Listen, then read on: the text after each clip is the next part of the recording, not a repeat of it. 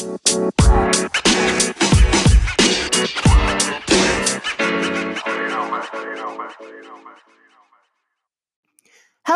friends, and welcome back to the Artisan Podcast. This week, I want to talk about how I got to where I am today and the reality of wanting to become a hairstylist. So, yes, you have to go to cosmetology school to get your license, but what did I want to do after and what could I do after? When they say in this industry, hair school only teaches you the basics, it's seriously the basics.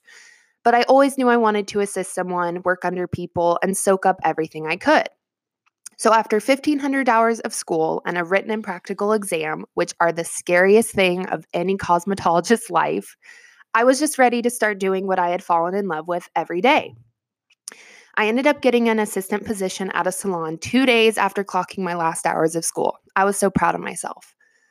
So, after working at this salon for a little while, the continuing education and opportunities that were discussed in the interview weren't being produced. So, I started to look for and attend classes by myself and with some coworkers. We went to different ones for color and treatments, but I was always on Instagram and YouTube looking at other hairstylists or bringing in models like my friends and family. I was just trying all the new products I'd see on social media and also the ones I was just curious about. You have to be passionate about hair. We have to put in the work to see the results we want, sometimes twice or three times more. Not everyone gets to move up quickly as an assistant or get their dream position first, and I knew I had to work for it.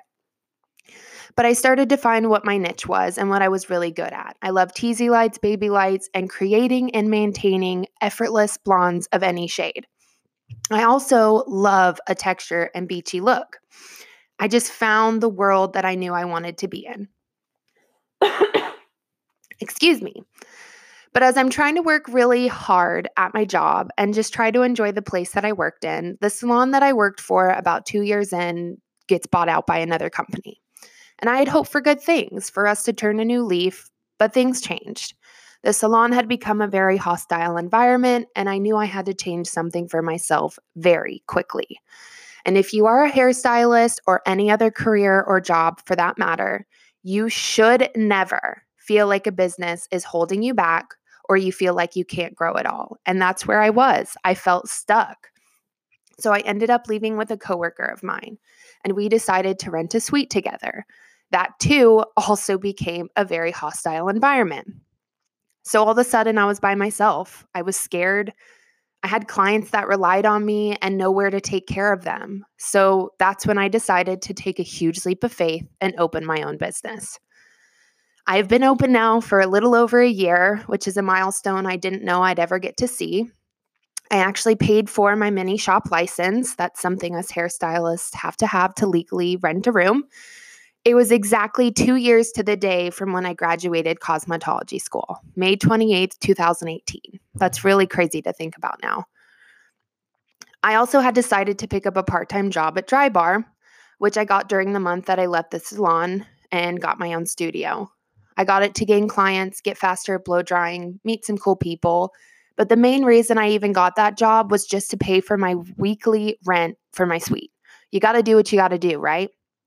So I told myself I wanted to be there a month. Yeah, I said that, a month.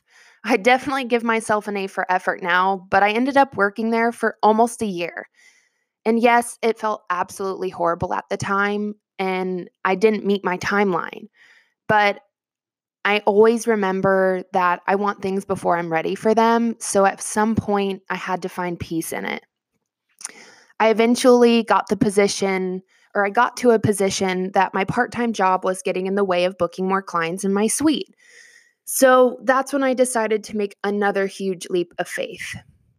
And at that point, I was brave enough to do it. And luckily, with the help of my boyfriend, dear friends, and clients, I have now been my own boss for nine months. I've been completely supporting myself for nine months.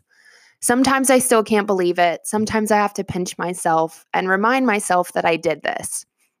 I got to a place now where I don't feel like I'm just going against the tide. I created my own tide that I am completely proud of. I hope my story can let anyone else feel like you know, that you can't get to where you want to go, but that you can. No matter how many setbacks, no matter how many times you fall down, we have to pick ourselves back up. Thank you guys for listening to another episode of the Artisan Podcast, and I will catch you guys on the next one. Until next time, friends.